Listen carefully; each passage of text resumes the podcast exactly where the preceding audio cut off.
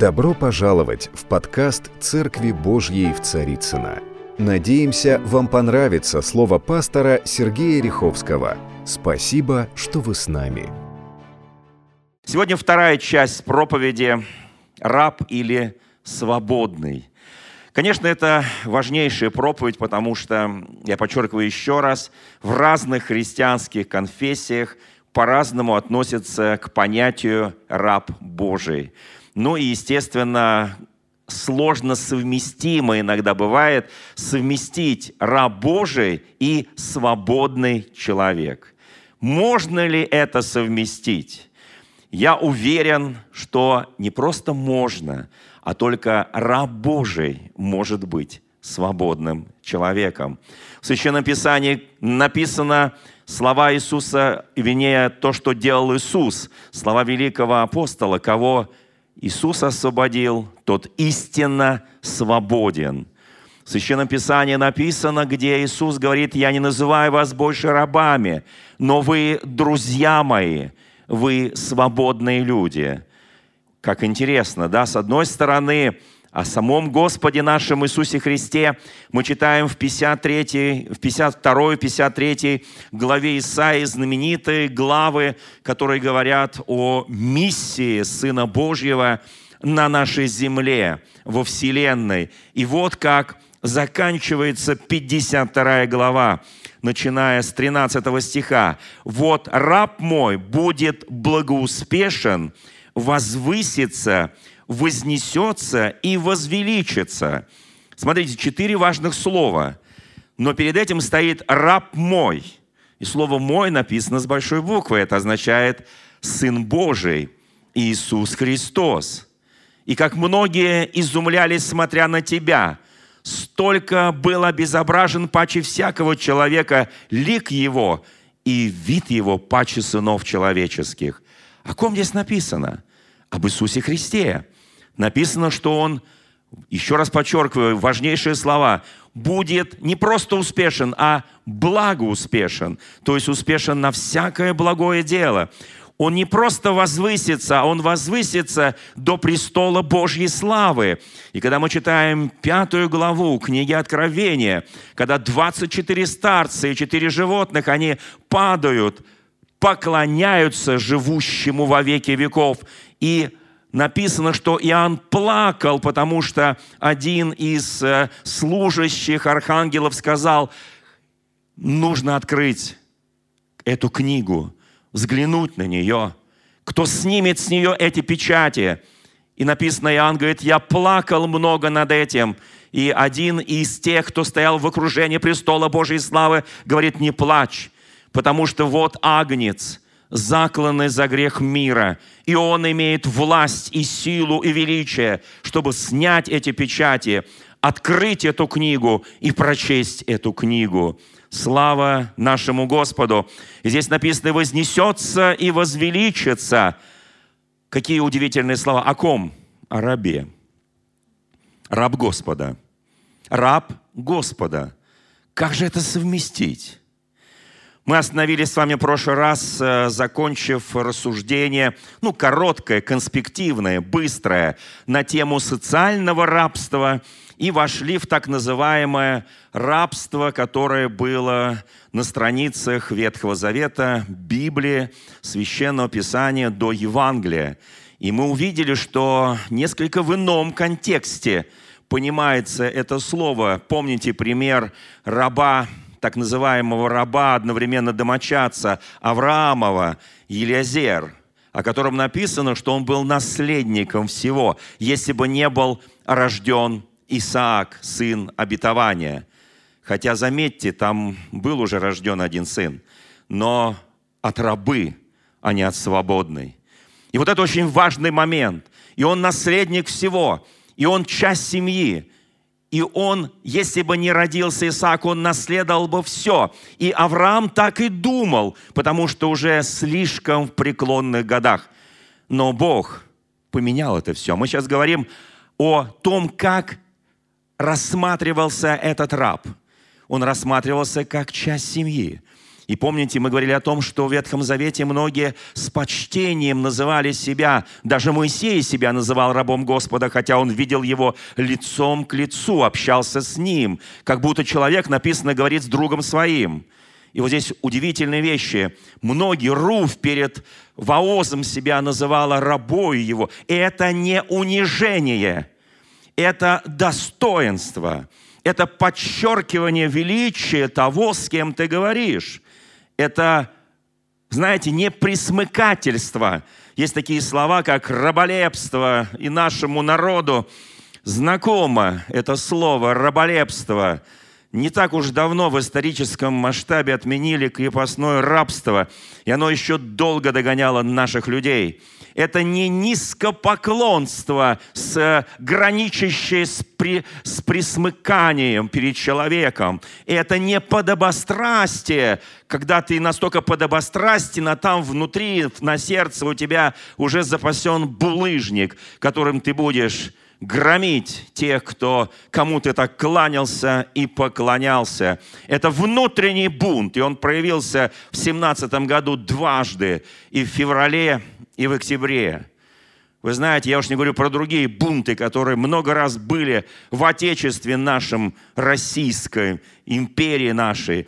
Это не выказывание своего унижения, еще раз подчеркиваю, это достоинство, когда мы говорим «Я раб Господа Иисуса Христа». Это совершенно другой посыл. Это совершенно другая составляющая. Я более подробно об этом буду говорить на следующем богослужении. А сейчас мне очень хочется поговорить немного об истории. Многие историки рассматривают, ну, частично. Они говорят, ну, Библия, конечно, это не совсем уж историческая книга, потому что там надо еще доказать, были ли эти места географические, и личности, царства, государства. Нужно еще много чего доказать.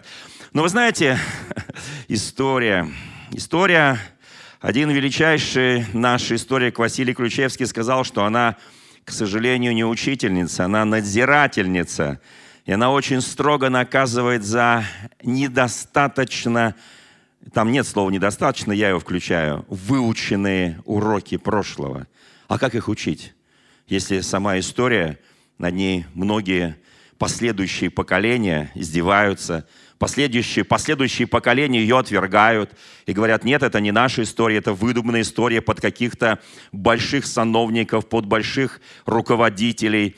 И, конечно, архивы открываются через 30 лет, 50 лет, через 70 э, лет. И, конечно, но архивы это еще не означает подлинная история, потому что можно по-разному читать. А вот как Библия говорит, она настолько чиста, настолько прозрачна, настолько она не скрывает даже самые негативные факты величайших помазанников, что можно ее с уверенностью назвать истинной, настоящей историей человеческого духа и души.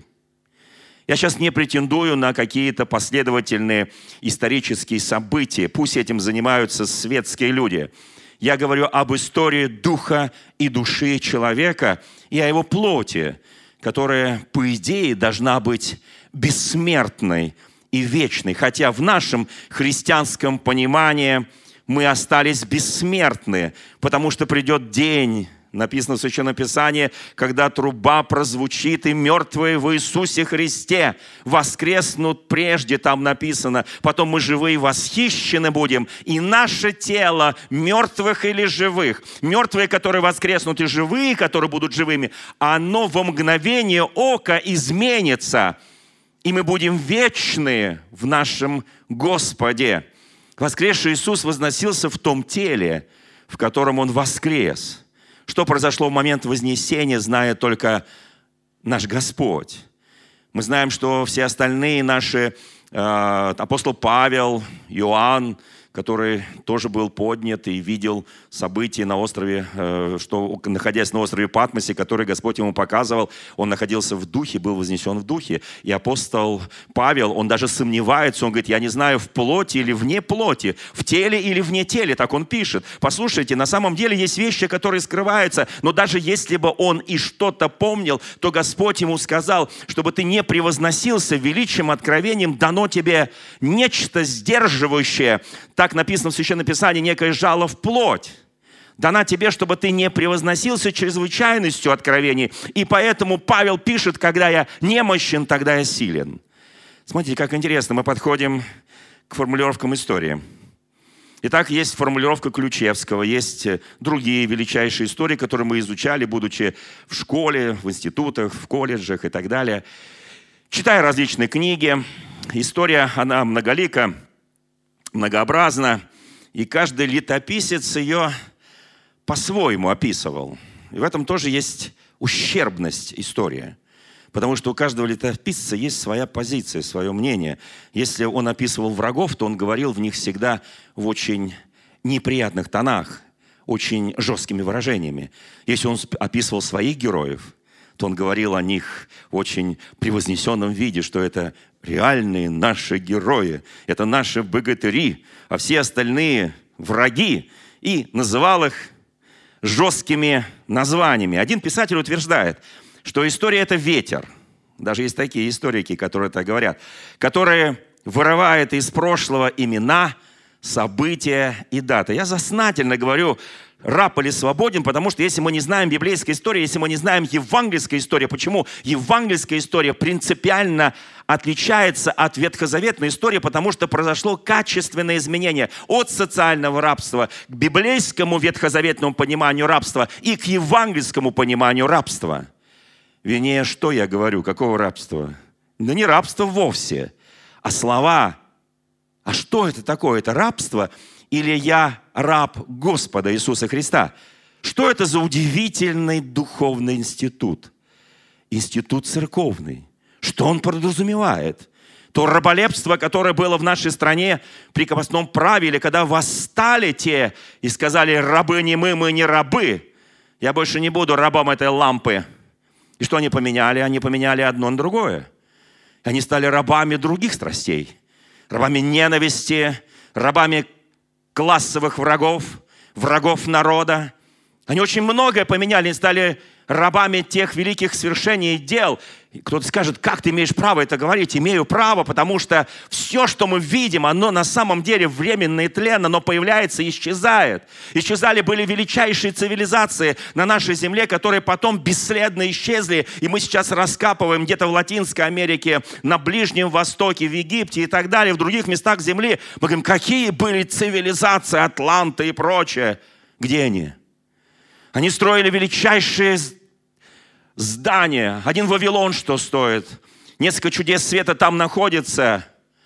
И там на самом деле люди восхищались могуществом и величием. Даже один из царей, Навуходоносор, сказал, это я построил. Это мой, моя мудрость, это мой разум. Это я все сделал. Бог говорит, кто? Ты считаешь, что это ты? Ты это сделал? Весь мир легче пушинки на руках Господа. Бог говорит, я это сделал, я вложил в тебя мудрость и откровение, я вложил в тебя творческую энергию, талант, деятельность, я дал тебе правильные мысли, я дал тебе математические расчеты, я тебе все дал, физические законы, сопроматы и так далее, физику, лирику, химию, я тебе это все дал. А ты думаешь, это ты?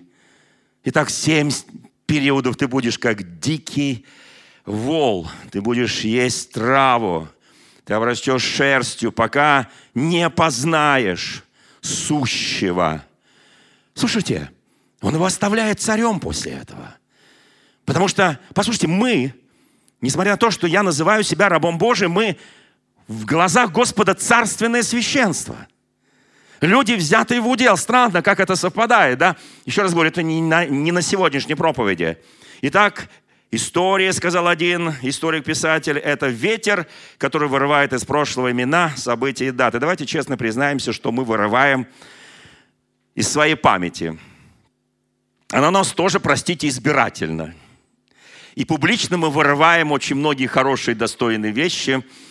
Не публично каемся пред Господом за то, что память вырывает не очень достойное, не очень праведное, не очень истинное, но с оттенком греха. И мы каемся пред Господом. Послушайте, но это ветер, который... А что такое ветер? Ветер это принес и унес. И ты не знаешь, Писание говорит, откуда... Я хочу сказать о, о том ветре, которым руководствуемся мы. И наша история – это ветер Духа Святого, потому что один из символов Духа Святого, а мы скоро будем праздновать величайший праздник Троицы, день сошествия Духа Святого на апостолов. Это скоро произойдет, драгоценные мои. Мы еще раз будем переживать это величайшее событие, которое неповторимо как глобальное событие, но каждый день оно повторяется в десятках, в тысячах, в сотнях тысячах людей, которых достигает этот ветер. Это ветер, который вырывает имена, события, даты, как правильно сказано. Он вырывает, Иисус Христос сказал, лучше для вас. 14-16 глава Евангелия от. Лучше для вас, если я уйду, потому что если я не уйду, то утешитель, Дух Святой, Он не придет. Дух Святой – это голубь, Дух Святой – это огонь, и Дух Святой – это ветер. Послушайте, и в день Пятидесятницы они услышат как бы от несущегося сильного ветра, и языки огненные почуют на каждого из них, они будут говорить на иных языках. Мы часто, как христиане, стесняемся публично молиться, говорить на языках, потому что, ну, как-то вот мир, знаете, а мир не стесняется говорить на своем языке. На языке часто ненависти, на языке злобы – на языке, который, вы знаете, есть такое выражение «язык ненависти». Мир часто говорит на этих языках. Да, может быть, говорит на правильном литературном языке, но там такие подковырки, там такие, такая боль после этого. И такие шпильки вставляются в человека, который говорит, что он сказал, я не понял, а тот довольный, такой мазохистски доволен, что он наконец-то уязвил тебя. Язык Духа Святого, он другой – он несет любовь, прощение, милость, благость. Это язык любви. Это совершенно другой язык, который так нужен каждому из нас. Потому что мы иногда вдыхаем в себя язык этого мира – язык людей. Я сейчас не говорю там про ненормативную лексику, я уже об этом не говорю, но я говорю за уничижительные слова, за скорбезные слова, за слова, которые приносят боль, которые ранят глубоко, которые убивают твою нервную систему, твою духовную систему, твое тело, и оно начинает болеть и страдать. Потому что написано, апостол величайший пишет, язык, он так расположен между членами, что он является, он возжигаем от гиены, он как неукротимое зло. Никто из людей, написано, кроме Господа, кроме Духа Святого, его укротить не может. Его здесь тайна. Тайна, что такое раб Иисуса Христа. Это единственная возможность укротить свой бескостный орган язык который, как мы говорим, без костей, мелет и мелет, и часто не отвечает за свои слова, но Писание говорит, всякое слово, которое сказал человек, оно будет ему напомнено, если он не покается. Потому что, помните, я говорил в прошлый раз, что скоро будут проповеди на тему «Вечный суд», там «Великая скорбь», праведники на суд не приходят. Если кого-то сейчас утешил, я радуюсь, что каждый там у своих экранов, мобильных телефонов, айпадов, телевизоров, там не знаю, кто на чем смотрит, праведник на суд Божий не приходит. Но как, ну кто-то скажет мне, возразит, но написано, что все придут, предстанут пред судилище. Правильно, только одни для получения венца, другие для вечного осуждения. Одним скажет, станьте на правую сторону, другим на левую сторону. Одним скажет, войдите благословение, другим скажет, изыдите. Изыдите. Такое жесткое слово. Есть еще один знаменитый философ, писатель Вольтер. Слышали, да, такого? Вот что он сказал об истории. Вы знаете, я сегодня так немножко зациклился на этом, потому что это очень важно, чтобы понять все остальное. И чтобы понять вообще Библию, понять Евангелие. Это очень важно. Иногда вот это, так сказать, э, без знания и понимания, что такое библейская история, мы покупаемся на светской истории. И мы часто слушаем светских ученых, которые говорят, библейская история – это не история. Это какие-то еврейские сказки.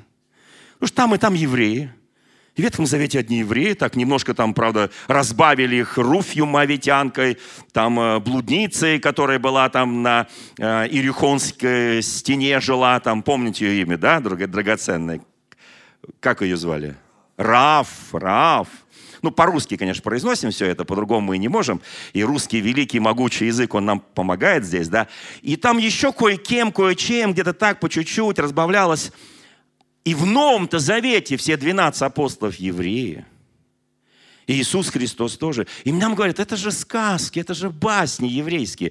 Какое право имел Бог взять один народ и так его возвысить? А он грешит народ, он впадает в идлопоклонство, он делает то.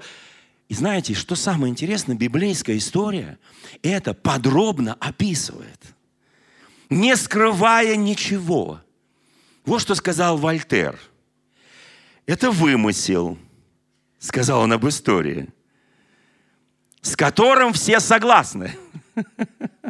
И каждое поколение соглашается со своим вымыслом. Слушайте, потому что читаешь историю, которую писал в 16 веке о царстве государства российского, или которая писалась в 17-м под какого-нибудь императора, очередного императрицу, да, Екатерину и так далее, которая писалась в 18-м, в 19-м, я уж про 20-й молчу, каждый генеральный секретарь по-своему это все интерпретировал. Я пока боюсь даже говорить о новой России, потому что мы еще живем здесь, и слава Богу, и если когда-нибудь мы проживем эту жизнь, и наши внуки и правнуки, а может быть мы там у престола Божьего скажем, какая интересная история история была, когда мы жили на этой земле. Поэтому я не интерпретирую сегодняшнюю современную историю. Ну, во-первых, рановато, да? Вот. А во-вторых, я просто пометуя, что на протяжении, на протяжении веков по-разному историю интерпретировали.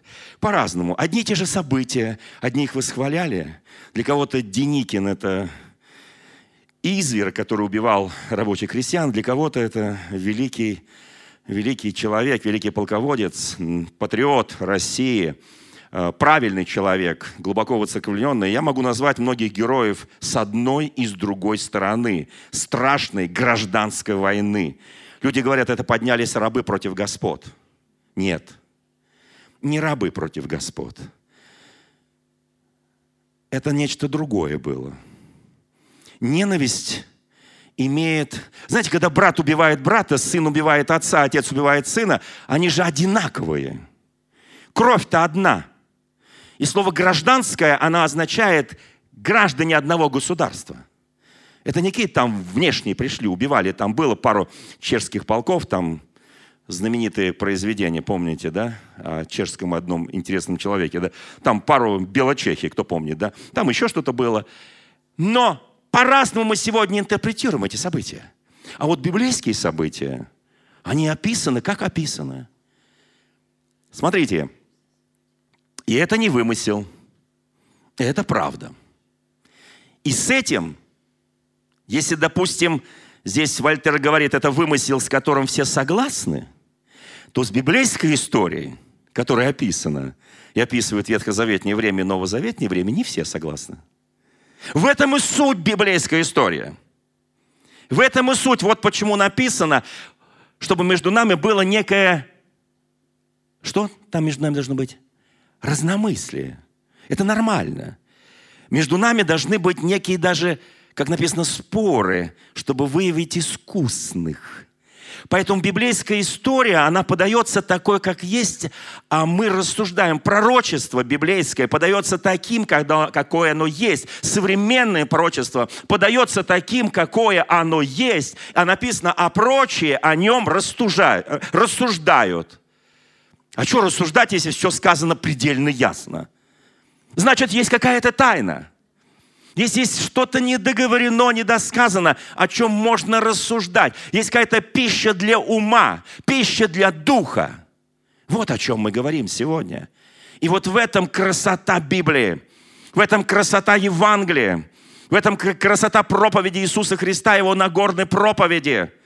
Я вспоминаю такое одно событие, которое произошло в моей жизни, когда, ну, очень на протяжении ряда лет, мы сейчас это будем возобновлять после коронавируса, да, мы собирались с депутатами Государственной Думы, чиновниками, там, известными журналистами, мы собирались э, раз в месяц, мы молились, мы читали Слово Божие, там были из разных партий, из разных э, Э, скажем, ну, я имею в виду партии, которые входят в Государственную Думу. И они разные по убеждениям, они там друг с другом пикируются. А вот здесь все так были хорошо, все читали. И мы приткнулись на одном месте Писания. Ну, как приткнулись? Приткнулись, приткнулся в хорошем смысле слова приткнулся. Очень известный человек, очень публичный человек, которому писали газеты всего мира. Ну, не об этом случае, что он приткнулся, а о его деятельности. Да? Вот. И он говорит, как это так написано? Блаженны нищие духом. Кто там помнит, что там дальше написано? Блаженны нищие духом, ибо...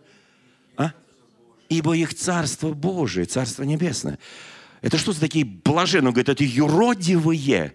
Это какие-то вот э, в нашем понимании, как там еще, так, чтобы никого не унизить, шуты такие, да?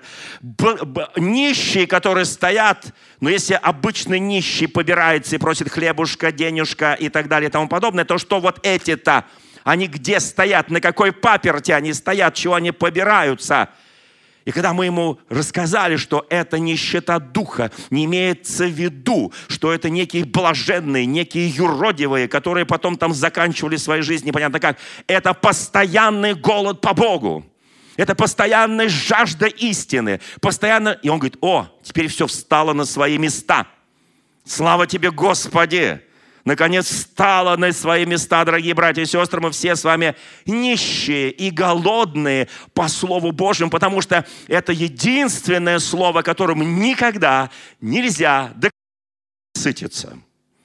Кто-то мне возразит и скажет, но когда Христос говорил с самарянкой, Он сказал, что пьющий воду сию не будет жаждать вовек – мне просто интересно, это на арамейском языке должно было звучать, а может быть на древнееврейском, а может быть там немножко с примесью суджика имеется русско-украинский, еврейский, самарянский и арамейский, вот, может быть. Все знают, какое слово «суржик», да? Это смесь русского с украинским, с венгерским и еще куча языков там, чуть добавлено болгарского и так далее и тому подобное, да? Вы слушайте, друзья мои, но на самом деле они говорили, они понимали, он говорит, она говорит, вот как ты можешь достать эту воду? Он говорит, я ее пью каждый день. Если я пью каждый день, то я не жажду. Пьющий сию воду не, не возжаждет вовек. Он ее пьет постоянно, пьет постоянно, пьет постоянно. Когда я пью эту живую, он говорил о другой жажде, он не говорил об этой жажде, которая достается из обычного колодца Иакова. Послушайте, колодец Иакова символизирует Ветхий Завет, колодец Иакова символизирует древний э, закон, там, храм и так далее. Вот что такое колодец Иакова. Он говорит, но я вам даю воду живую, и тот, кто будет ее пить, он не будет жаждать вовек. Слава Господу! Скажи сейчас э, своему соседу, где ты там сидишь у телевизора, вот, у мобильника, у айпада, айфона, не там, где кто где сидит. Скажи, я пью эту живую воду. Каждый день, каждый день я утоляю свою духовную жажду. Слава Господу. Почему? Потому что я раб Божий. Потому что моя история, она настоящая история. И даже если ветер что-то доносит мне из прошлого, Господь сказал, Дух Святой, это ветер, напомнит вам всякое слово, которое я говорил. Напомнит. Вы никогда со мной не ходили в реальной жизни, но каждое слово, которое сказал Иисус, оно будет нам напомнено. Слушайте, какие мы блаженные люди. Поднимите руку, друзья мои, я вас не вижу, но вы меня можете, наверняка видите, конечно, да.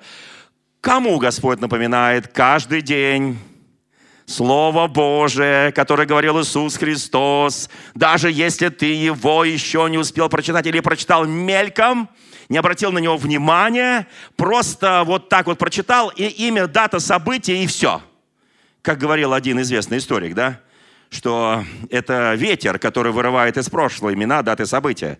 Даже если это так, Иисус Христос, Дух Святой, который послан потому что он умолил Отца и послал Духа Святого. Он вырывает библейские события, которые тебе и мне нужно вот в эту минуту. Он вырывает те места Священного Писания, то божественное откровение, то Слово Божье, которое тебе нужно в эту минуту. И ты живешь, и ты пьешь эту живую воду. Слава Богу. Слава Богу за эту живую воду. Ну и последнее, то, что сказал Авраам Линкольд. Видите, мы начали с Василия, хотел сказать, Великого. Нет, да Василия Великого не в этот раз. Василий Великий величайший э, отец церкви, патристика знаменитая и так далее. Мы к нему еще вернемся, да. Вот. А я говорю о Василии Ключевском. Да? Мы начали с вот, русского нашего историка, чуть-чуть прошлись по французским историкам, по другим. А теперь возвращаемся. Авраам, прям хочется сказать, Авраам Линкольн, это один из известных президентов США, еврей, по всей видимости, раз он Авраам. Как вы думаете, еврей, американец – ну, американцы, американец, это такое, это все-таки немножко не национальность, это что-то другое, да? Потому что те, которые живут в Америке, они себя называют один итальянец, другой там, не знаю, немец, третий ирландец, четвертый там еще откуда-то там, англичанин, француз. Допустим, в Батен-Руш приезжаешь, там французы, французы, французы, Луизиана, французы и так далее. Пол Канады говорит на английском, половина на французском, кто-то на украинском, почти 10% населения – Канады. Ну и так далее. И вы знаете, вот что сказал Авраам Линкольн об истории. И переходим потом уже дальше, копаем глубже. Истории нужны легенды, сказал Авраам Линкольн. Отчаянные подвиги, благородные примеры, пламенные речи, храбрые герои и великие победы – Победители забывают предательство, свое имеется в виду, трусость, свою имеется в виду, лицемерие и кровь, правда остается правдой, а ложь становится историей. Вот так Авраам Линкольн разделил правду и историю. Очень жестко разделил. Он провел эту линию прямо вот по самой истории. Он сказал, вот это правда, это то, что там было предательство, ложь, кровь, лицемерие. Вот это правда. Это было в любой истории. Какой там есть фильм, который сегодня все смотрели до недавнего времени, после того, как вышел другой фильм, «Избранные». Э, там что-то с престолами связано. «Игра престолов». Игра. Не смотрели? Нет. Вот даже все сидят, тут несколько человек крестятся. Говорит, нет, Бог помиловал, Бог не сподобил. О чем он? А он об играх. И Авраам Линкольн абсолютно прав. Там кровь, ложь, предательство, лицемерие, трусость. Но правда остается правдой. И когда смотришь вот этот сериал, который сейчас снимается, продолжает сниматься, который называется «Избранные», вы знаете, это вот ты, ты видишь правду. И ты понимаешь, что есть история, которая называется ложью. Есть правда, которая называется правдой. Есть Евангелие, которое называется правдой. Есть описание каждого героя Библии, которое называется тоже правдой. Итак, давайте мы сейчас возвращаемся. Помните, я сказал в прошлый раз, что право называться рабом Божьим надо еще заслужить. Кто помнит, я об этом говорил? Потому что раб Божий – это носитель духовного знания. Это призванный человек передавать это духовное откровение, духовное знание людям. Вот что такое раб Господа, раб Иисуса Христа. Сколько раз Давид писал об этом, что он раб Господа, величайший царь Давид. Он себя называет рабом. Я уже говорил про Моисея. А давайте посмотрим одну такую интересную библейскую историю, в которой неожиданно пред нами предстает такой образ, скажем, человека, который величайший царь, который написал несколько книг Священного Писания, царь Соломон. Смотрите, что написано в 11 главе 3 книги Царства Соломоне – прямо на самое начало. «И полюбил царь Соломон многих чужестранных женщин». Ну, помимо дочери фараоновой, который на первой он женился. Мавитянок, Аманитянок, Идумиянок, Сидаянок, Хитиянок, ну и там список какой-то огромный, там по 300. Не буду их все читать. А наложниц там только, только он, видимо, сам знает. И было у него 700 жен и 300 наложниц. Слушайте, современные шейхи, где-нибудь там в Арабских Эмиратах, и, и они просто отдыхают. Просто отдыхают. 700 и 300, кто умеет считать, кто еще помнит арифметику? Тысяча. И он действовал, он оправдывал свою историю тем, что он хороший дипломат. Он против войн, крови, против битв там, и так далее. Он просто вот женится и вот с этим народом уже подписывает договор. На это женится, подписывает договор. На это, это такая вот, такая вот, э, вот. Но сердце, знаете, есть такое выражение у нас в России, сердцу не прикажешь, да? И сердце настолько развратилось, что раб Господа, который молился в храме, который был построен – который, когда еще до всего этого, когда он вступал на царство, он просил у Господа только одного, ни богатства, ни душ врагов, не, не просил ничего, кроме одного просил мудрости. Помните, и Бог говорит, за то, что ты не просил ничего, что просят обычные люди, обычные цари, я даю тебе все это еще больше. А мудрость, которой до тебя не было, и после тебя, возможно, не будет. Вот почему мы читаем песни песни, вот почему мы читаем притчи Соломона, и так далее, премудрости и так далее. То есть мы, мы читаем эти вещи, мы понимаем, и читаем эту историю, в которой он совершал удивительные вещи. Но эти чужо, чужо, э, чужеземные женщины, назвать их, наверное, женами как-то странно, я не уверен даже, что он помнит их все имена, а лица вряд ли. Вот. Вы знаете, потому что это была дипломатия. И вы знаете, вот э, история – это ветер, который вырывает имена, факты, события, не более того, да? И вот его сердце начало развращаться, потому что каждая жена сказала, у меня Бог такой, у меня Бог такой, у меня Бог такой, у меня Бог, построим жертвенник, построим рощу, построим дуб, посадим то-то, то-то, то-то, то-то, то поса, э, сделаем жертвенник, сделаем алтарь. И они настолько все это сделали, ну ладно, сделали и сделали там у себя где-то, потому что у нас у каждого есть свои какие-то я имею в виду люди, которые не называют себя раб Иисуса Христа, у него есть свои алтари, свои жертвенники, свои маленькие башки и боги, которые своровала одна прекрасная женщина, которую любил Иаков. Как ее звали, кто помнит? Рахиль. Да? Лия и Рахиль.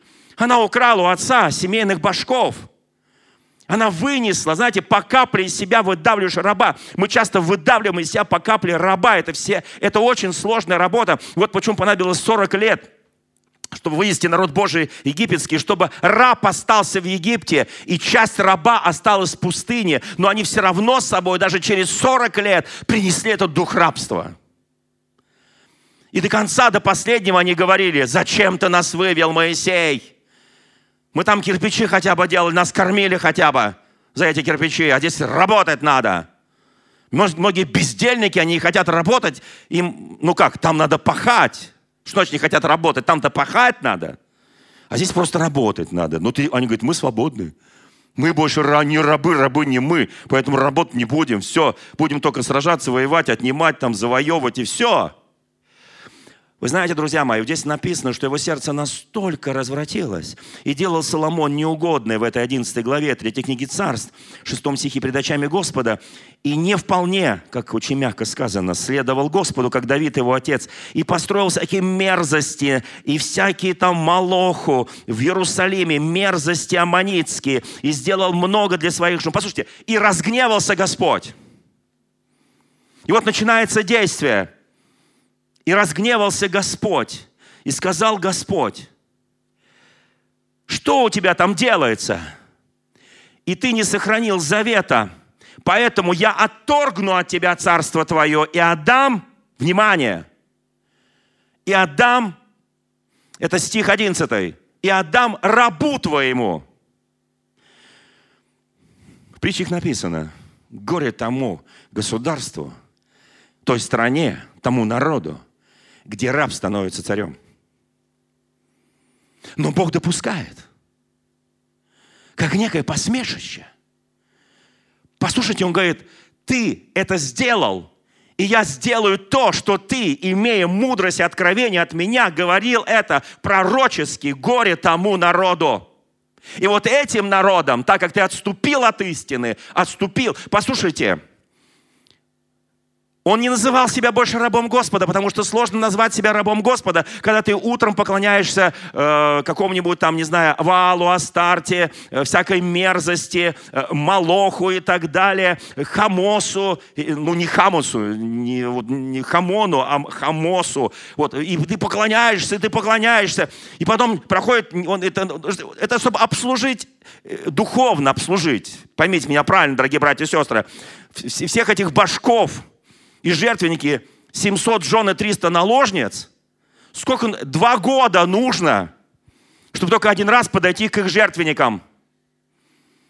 Потому что 365, 365 это будет чуть, ну, чуть-чуть больше, чем 700. Даже не хватит. Там тысяча. Что делать? Он уже не раб. Он говорит, ты не ходишь теми путями, которыми ходил раб мой Давид. Какой раб? Он же царь. Какие мы рабы, если мы царственное священство? Если мы священники Богу нашему? Послушайте, но если... Это очень важно, то, я скажу. Послушайте, то, что раб – это не... Вот то, что я перед этим сказал, да? Это не угодничество, это не низкопоклонство, это не вот, э, вот, вот эта видимая услужливость. Нет, это нечто другое. Это неразрывная связь с тем, который дал тебе жизнь, который дал тебе в этой жизни все достойное благочестия, святости и праведности, который дал тебе много, что дал. Я чту Его. Послушайте, я благодарю Его, у меня есть достоинство раба Божьего. Это разные вещи. Вот здесь мы сталкиваемся с очень страшной ситуацией на самом деле. Он увидел молодого человека по имени Ирвам. Самое что интересное, его сына звали старшего у Соломона Рвам. Надо же так потерять мудрость, что взять в услужение себе, чтобы собирать подати оброк с одного из колен народа Божьего Израиля, человека по имени Иераваам. Что-то произошло в сердце Соломона – потому что слово Иеравам означает «вместо», или же, кто помнит, да, что, ну, слово «антихрист» означает «вместо Христа», Иеравам – это отрицающий Иеравама. Что произошло, когда он берет этого юношу и ставит его одним из своих ближайшее окружение. И вот дальше Писание говорит, что в 26 стихе «И Иеравам, он поднял руку на царя, как интересно написано. Вот такой неблагодарный раб, да? которого возвысил царь, который поставил его на очень высокое, он стал вельможей высокого уровня. Он что, такой неблагодарный? А где, где благодарность-то, собственно говоря, за то, что царь тебя возвысил, да? Мы знаем, что такое слово благодарность, да? Когда я благодарю моего Господа за то, что Он меня поднял из грязи и сделал меня царственным священством. Я очень благодарен Ему за Его любовь. Он поменял мое сердце, Он поменял мои отношения. Я особо люблю своего ближнего, я служу, потому что мое служение, мое рабство – это рабство любви. Это совершенно другое рабство. Мой ближний тот, кто страдает. И Христос, написано, не пришел, чтобы Ему служили, а чтобы Он служил. Вот истинное состояние раба Божьего – когда я начинаю служить. Не мне служат, а я служу. Это совершенно другой подход, друзья мои. Я знаю, что очень сложно постоянно служить, служить, служить, служить. Изнемогает тело, изнемогает душа даже, какие-то там у тебя душев, душевно-духовные переживания начинаются. Сколько вам давать? Вы ненасытные ребята, я вам все служу и служу, вам все мало и мало. Читай того же Соломона, у несытимости было две дочери. Там все написано. Имя одной давай, другой давай. Насытить Соломон не мог себя. Слушайте, и вот здесь написано, он однажды выходит в поле. Вот этот Иравам, человек мужественный, которого заметил Соломон. И во время случилось, он вышел в поле из Иерусалима, встретил его пророк Ахия. И на нем была новая одежда, на поле их было только двое. Это не был бунт. Это было нечто другое.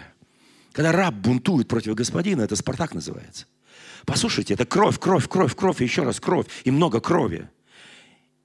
И там написано, и взял Ахия новую одежду, которая была на нем, разодрал ее на 12 частей и сказал Ирваму, возьми себе 10. Ибо так говорит Господь, Бог Израилев, вот я исторгаю царство из руки Соломоновой и даю тебе 10 колен, одно с половиночкой оставляю только Соломону. При нем этого не произойдет, но по его смерти это произойдет. И вот этим мотиватором, вот этим катализатором того, что царство отойдет от него, станет его сын Раваам. А ты, и Раваам, ты возглавишь десять колен. Раб станет царем. Мы знаем, как это произошло, когда сын Соломона повышает налоги. Ну, когда не умеешь править, повышаешь налоги. Налоги. Сам простой метод. Когда нет сильной экономики, повышаешь налоги. Обдирать так обдирать, как липку. Правильно, да? Ну, мы не про себя говорим. Мы говорим вообще, в принципе. Закон экономики, да? Или антиэкономики.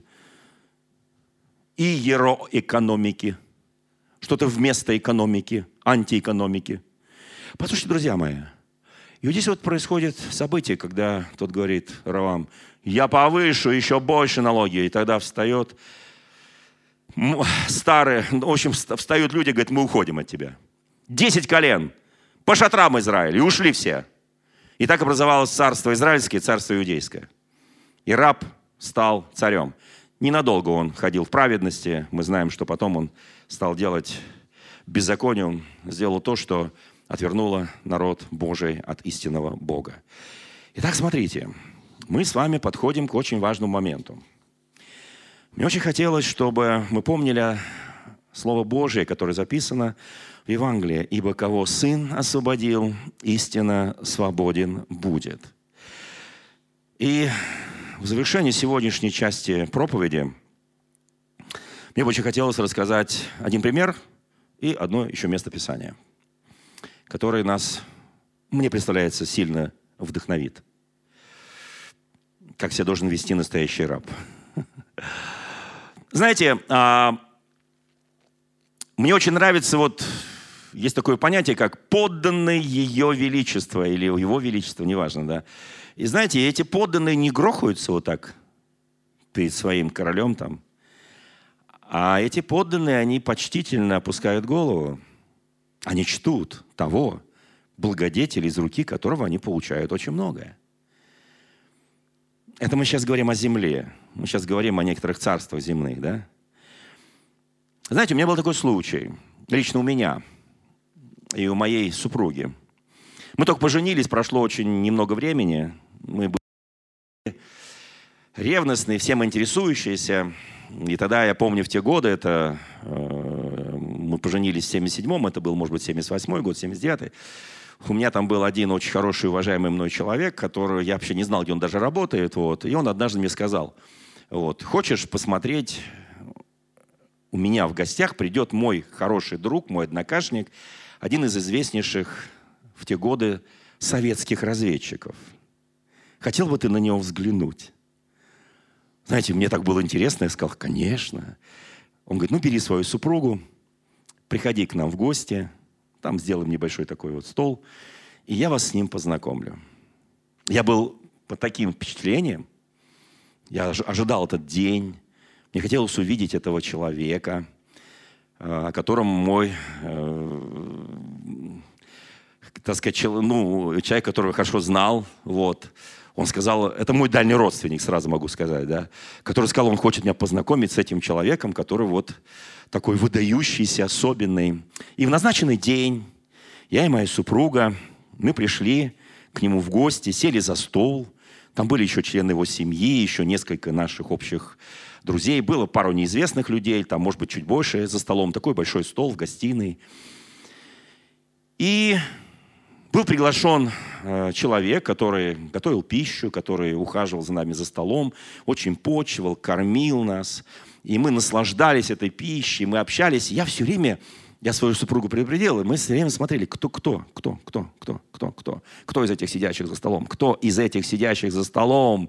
Вот этот, я смотрел на одного, думаю, нет, этого я хорошо очень знаю, это точно не подходит.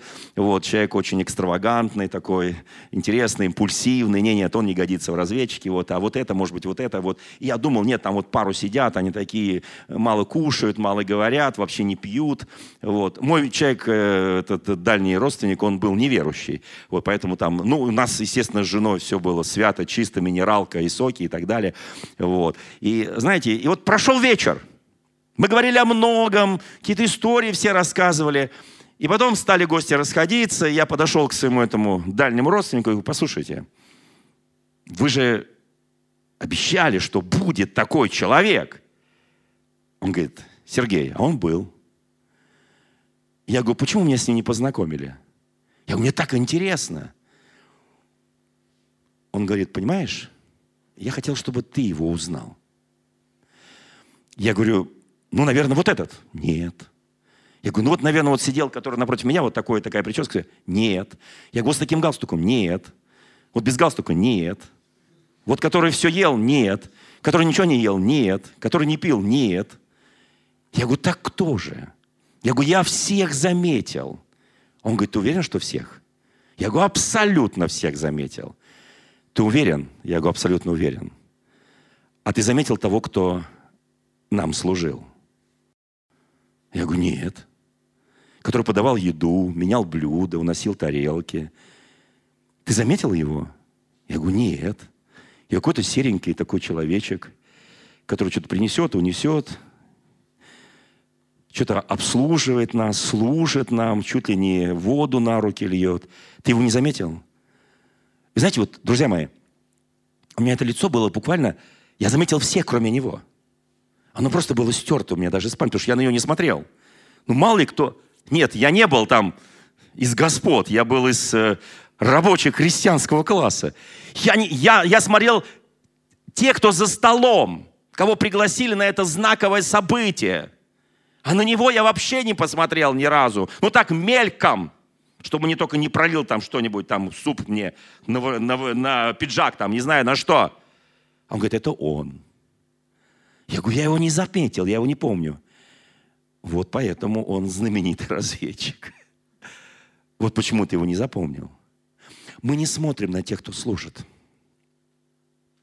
Мы смотрим на тех, кто восседает. Тех, кого почуют. Тех, кто за столом – мы смотрим на тех, кому служат. Мы редко смотрим на тех, кто нам служит.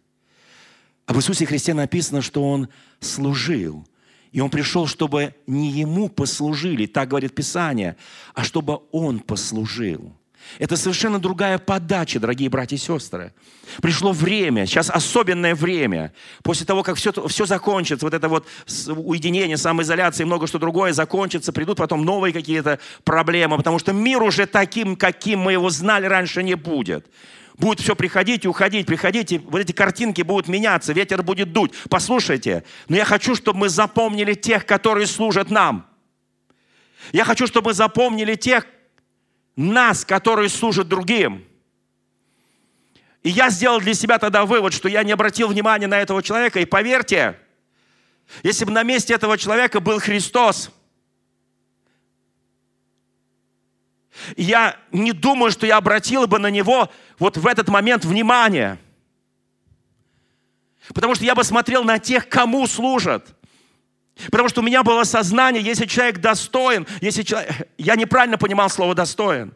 Если человек знаковый, если он известный, если он и так далее и тому подобное, если он публи... то, то, то вот его сажают за стол и ему служат. И я тогда просмотрел, и больше я никогда этого человека не видел. У меня даже его в памяти нет, даже в памяти ничего не осталось. И многие вот так смотрели на Христа. Потому что он служил всем. Он был там, где боль. Он был там, где проблема, там, где смерть, там, где болезнь. Он был в тех местах, где бесы пытались не, пытались не выйти. Потому он был там, куда мы уже, может быть, не знаем, пойдем то, не пойдем. Нам нужно что-то знаковое, что-то важное, что-то успешное, что-то такое, знаете, а мы бы, может быть, Христа бы не заметили. И тысячи его не заметили. И тысячи его пропустили. Потому что он был служащим. А мы-то думали, вспомните двух учеников, которые шли в Имаус, а мы-то думали, что Он сейчас восстановит царство народа нашего Израиля и освободит нас от этого ига, под которым находится наш народ. А мы-то думали, было, что это Он, но Он, как все, умер на кресте, как раб. Как просто распятый раб, а не как царь царей и Господь господствующих. Вы знаете, что-то мы пропускаем иногда – что-то мы не видим. Я хочу, чтобы эта проповедь, очередная часть этой проповеди, она показала нам, вы знаете, и я потом только понял, что вот человек, который нам служил, он был абсолютно свободен. Он был свободен от наших мнений. Он был свободен, как мы будем судить его, потому что мы даже не знали, что его надо как-то еще обсудить. У него нос вот такой, или вот такой, вот, или вот такой. У него уши лопоухи, или еще какие-то у него щеки такие. Послушайте, рост такой, или великан, или Голиаф, или маленький Давид.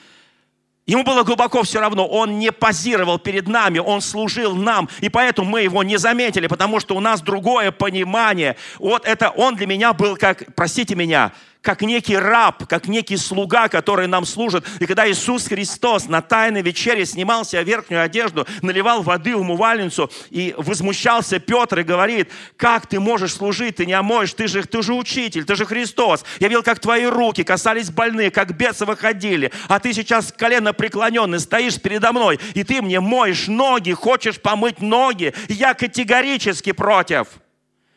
Не омою тебя, не имеешь счастья со мною. Друзья мои, вот он пример. Библейский, важнейший. Ты сейчас не понимаешь, Петр, ты потом поймешь. Но когда ты поймешь, ты будешь так же, как я, служить. И когда тебе предстоит умереть за меня, ты скажешь, я недостоин умереть, как мой учитель. Распните меня вниз головой на таком же кресте, потому что я даже в смерти не удостоился, как он умер.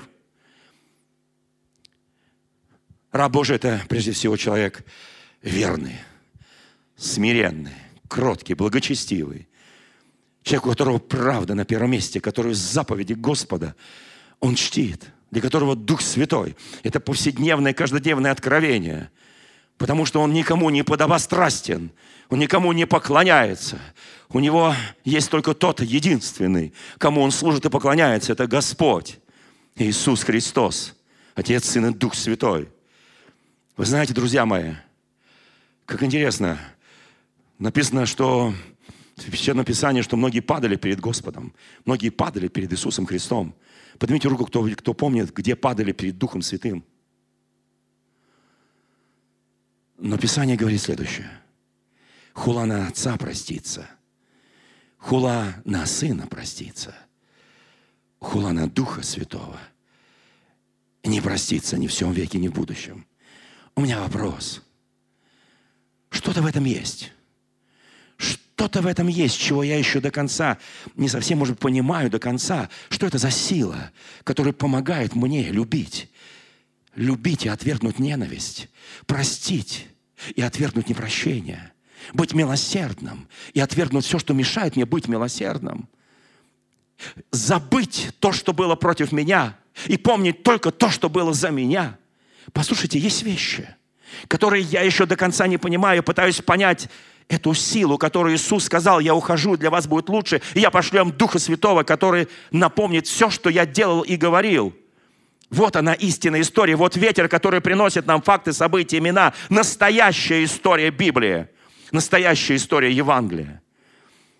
Вы знаете, в следующее воскресенье Господь, если продлить нашу жизнь, как мы говорили в Старой Церкви, знаете, он смирил себя до смерти и смерти крестной, да?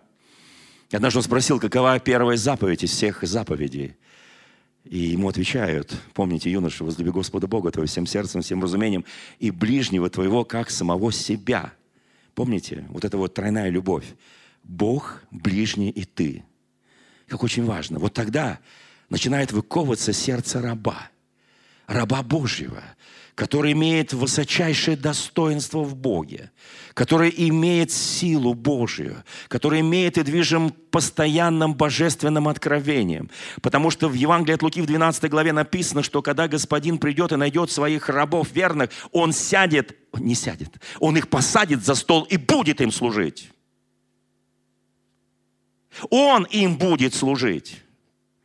Вы знаете, я очень хочу, чтобы Дух Святой сейчас коснулся каждого из нас. Коснулся удивительным прикосновением. Как вы думаете, отец блудного сына служил блудному сыну? В безумстве своем скажу «да». Как служил? Все, что он попросил, свою часть он ему отдал. Безропотно. Кто из нас способен на это? Послушайте, друзья мои, как он ему служил? Когда он увидел его, разодранного и грязного, оплеванного жизнью, который влочился по дороге домой, чтобы упасть к ногам отца. Он упадет к ногам отца и скажет, я хочу быть хотя бы среди слуг твоих, хоть эти рожки, которым питаются свиньи, хочу тоже наесться, потому что там мне не давали же эти рожки. И Писание написано, отец взял его, поднял, обнял, взял свою лучшую одежду. Он служил ему – он служил и всю жизнь служил старшему сыну. Знаете, как он служил старшему сыну? Он говорил, все мое, твое. Почему ты этим не воспользовался? Папа, ты даже ради меня не заколол вот этого хоть худенького какого-нибудь там козленка, ягненка, а этот сын пришел, а ты тельца упитанного ему заколол, а мне даже вот худосочного не заколол. Он говорит, сыночек, открой глаза. Открой глаза, посмотри, я все эти годы служил тебе, а ты этого не видел. Ты ожидал, пока я в мир иной уйду, чтобы тебе сразу скопом и все. И тогда бы, если брат твой вернулся, вот этот блудный, после того, как я отойду в вечность, ты его пинками выгнал бы. А может, превратил бы в раба в социальном смысле. Я очень хочу, чтобы Дух Святой сейчас коснулся каждого из нас. Церковь нам придется поменяться. После вот того, что произошло сейчас с миром, и будет дальше происходить, мы должны поменяться. Христиане должны вспомнить, откуда не спал. Вспомнить и покаяться, кто мы. Мы рабы Божьи, мы рабы Иисуса Христа. В следующее воскресенье я буду говорить прям целую горсть этих мест Священного Писания, примеров, и мы быстро по ним пройдемся, чтобы понять глубину его притч. Каждая притча, которую он говорил, самые знаковые притчи, они об этом, что царь, правитель, господин раздавал рабам своим дары и таланты и многое что другое. Странно, да? Прощал им по 10 тысяч. Только не наших деревянных, а талантов прощал им. Они потом возвращались, находили того, которым должен 100 рублей, и били его. О чем это? О чем эти притчи Христа? Почему он так говорил, эти притчи? Почему он сравнивал этих рабов с настоящими христианами?